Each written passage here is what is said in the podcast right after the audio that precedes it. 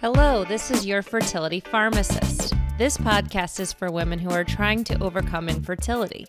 If you keep a pulse on late breaking fertility research, it could positively alter the course of your fertility journey, like it has for me.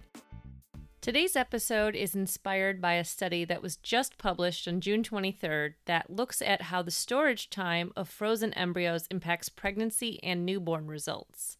On first glance, the results of the study alarm me on a personal level. Before getting into any of that, here's a bit of history for you about frozen embryos. Embryos started to be frozen in 1983, but this method had a ton of safety issues. It had so many issues that the uptake of embryo freezing stayed pretty low. Only 17% of embryo cycles were frozen in 2005.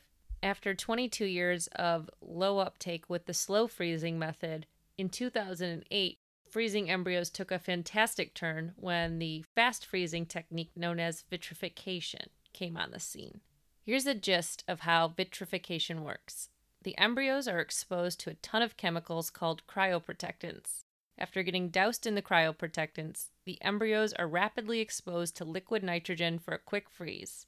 When the time comes to thaw those embryos, they're rapidly warmed back up by a rehydration process that involves fewer cryoprotectants.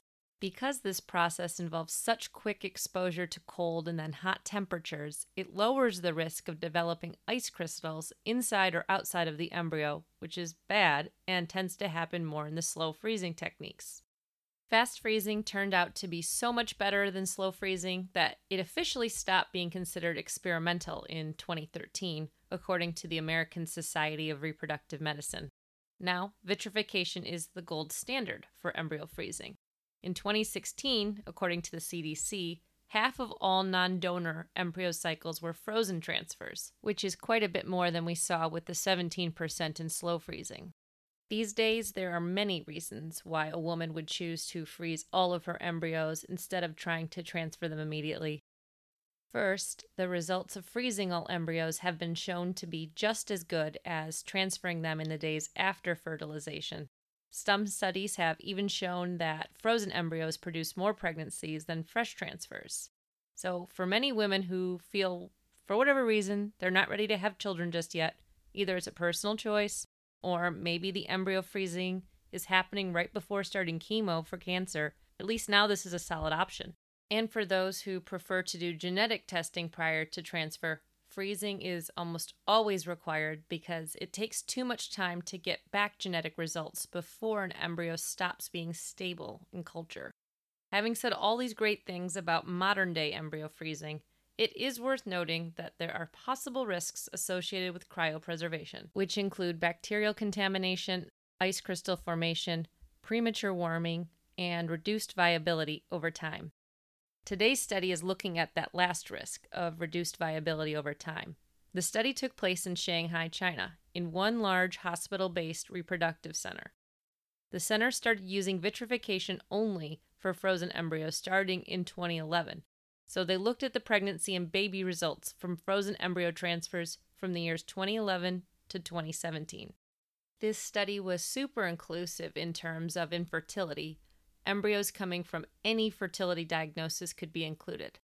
The only reasons an embryo could be excluded from the study were if it was a second round of embryo transfer or later, because this can impact results, if the embryos were not biologically from the mother, or if the embryos had received prior genetic testing, because that could obviously impact results if they knew they were transferring amazing embryos.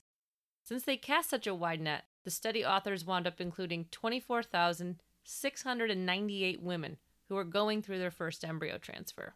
How they prepared for the point of embryo transfer was not well explained, which means that the authors didn't talk about the specific medication protocols used to induce the hyperstimulation in the ovaries. The notes in the paper state that the embryos could have been produced from either standard in vitro fertilization or from ICSI, aka intracytoplasmic sperm injection, and that involves more external manipulation to get the sperm into the egg. Before transfer, these women went through either natural, stimulated, or hormone driven pre transfer cycles. Again, we don't know what medicines they were taking, if they were taking meds. Starting on the day of embryo transfer, the women all took progesterone to help the endometrium become receptive to the embryo. Also, what kind of progesterone was used was not mentioned. Two weeks after the embryo transfer, the women came back to clinic for the blood HCG test to see if they were pregnant. If they were pregnant, they returned again to the clinic five weeks later for an ultrasound to confirm the pregnancy again. Regarding the embryos, the preparation and thawing followed what I believe is standard practice. And if you're curious, I've included many details about these processes on the show notes for this episode at yourfertilitypharmacist.com. Embryos had to be graded of a certain quality to be transferred. Based on the embryo quality or the patient's age, one or two embryos were transferred. Okay, you now have the context of the study. Let's get into those results. I've posted a graph from the study on the webpage at yourfertilitypharmacist.com for a colorful summary of what they found. Looking at the results, they broke out the embryos into four different groups based on how long the embryos were stored before getting transferred. In group 1 were embryos with a storage time of 0 to 3 months. In group 2 were embryos with a storage time of 3 to 6 months. In group 3 were embryos with a storage time of 6 to 12 months, and in group 4 were embryos with a storage time of 12 to 24 months. So, if embryos were being stored for over two years, they were not included in this study. The happiest results of the study were that, regardless of how the embryo was frozen, it did not impact the health of the newborn. If the embryo had been frozen for three months or 23 months, it did not lead to a difference in birth defects, being born prematurely, or being of an unhealthy birth weight. Of note, when they were assessing these encouraging results in the newborns, they did not include twin births, which definitely makes their conclusion seem a bit cherry picked. Moving on from the more to less happy results, the study found that the rate of clinical pregnancy dropped from 56% in Group 1 to 26% in Group 4. Thus, they had found that the embryos that had been stored longer were less likely to lead to a pregnancy. The results for live birth rates were rough too. They found that those in Group 1 gave birth 47% of the time versus just 26% of the time in Group 4. The longer embryos were stored, they found increasing numbers of miscarriage and ectopic pregnancy. But these numbers were not statistically significant, which means that these differences in ectopic pregnancies and miscarriage rates could have occurred due to random chance. Honestly, when I read the abstract for this study, I felt crushed. All of my embryos have been frozen now for five months and seven months, and I was worried that my delays in thawing them out have lowered my chances of success. After reading this paper in detail, I saw numerous weaknesses within the study that made me feel less certain about their results. There were so many variables in this study. Women created the embryos using unspecified medication protocols. Then there were again medication differences in how the women prepped for embryo transfer. Also, there were variations in the number of embryos transferred. 87.6% in Group 1 versus 68.7% in Group 4 had two embryos transferred. That's about a 20% difference between Group 1 and Group 4 on how many embryos are being transferred. I wonder if the women in Group 1 who transferred two embryos gave them an extra leg up when these outcomes came out.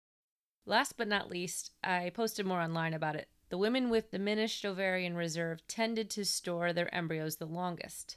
In group 4, 13.25% of women had diminished ovarian reserve, compared to just 3.8% of women with diminished ovarian reserve in group 1. I wonder how these differences impacted their results. So, I feel like there are enough flaws in this study that I'm personally not going to rush to my clinic and beg them to thaw out my embryos. I'm looking forward to the results of a clinical trial that's going on right now. It should have less murkiness associated with its results. It's randomized and controlled, so there should be less opportunity for selection bias with the patients and their results. Also, instead of taking place at just one fertility center in Shanghai, this one will take place at 12 IVF centers in both Scotland and England. This study is also using embryos from March 2015 until the end of this month, June 2020. So the results will be more proximate to the current IVF technology we're using versus the ones used in the study we've been talking about that include patients from 2011 and the early days of fast freezing embryos. The promising trial that I'm looking forward to is called eFreeze. I'm posting links on the show notes to learn more about it. That concludes today's episode. This coming week, I will be on an anniversary trip with my husband to Alaska. So, depending on the Wi Fi and how much fun I'm having, there may or may not be an episode next week.